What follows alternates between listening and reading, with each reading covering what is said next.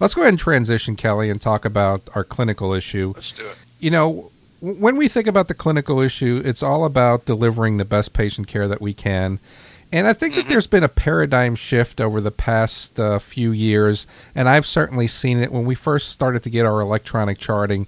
It seems that we're not putting the patient in the patient assessment anymore. And it seems that we're spending more time with our computers and we're spending more time. We've forgotten the introduce the, yourself. We've forgotten the mm-hmm. let's get down on, on the patient's level. Let's go ahead and, and inter, you know, let's go ahead and tell them what we're going to be doing before we do it. And it seems that we've gotten more robotic with our patient assessment rather than it being really mm-hmm. personal it's become very very technical well and it's not just limited to to EMS. It's it's all across healthcare. Yeah, especially in in, in the hospitals and in, in physicians' offices. If you've gone to see your doctor lately, chances are the conversation and the history was taken over the you know looking over the top of a laptop computer. Some of that is is to you know some of the blame you can shift to directly to the, the government for, for tying so much uh, reimbursement to electronic health records and, and the fact that, that most of these EHRs are written by uh,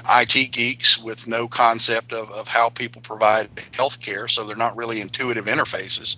But as far as EMS goes, what, what what I see is is these these kids are graduating from paramedic school with no real concept of how to talk to another human being.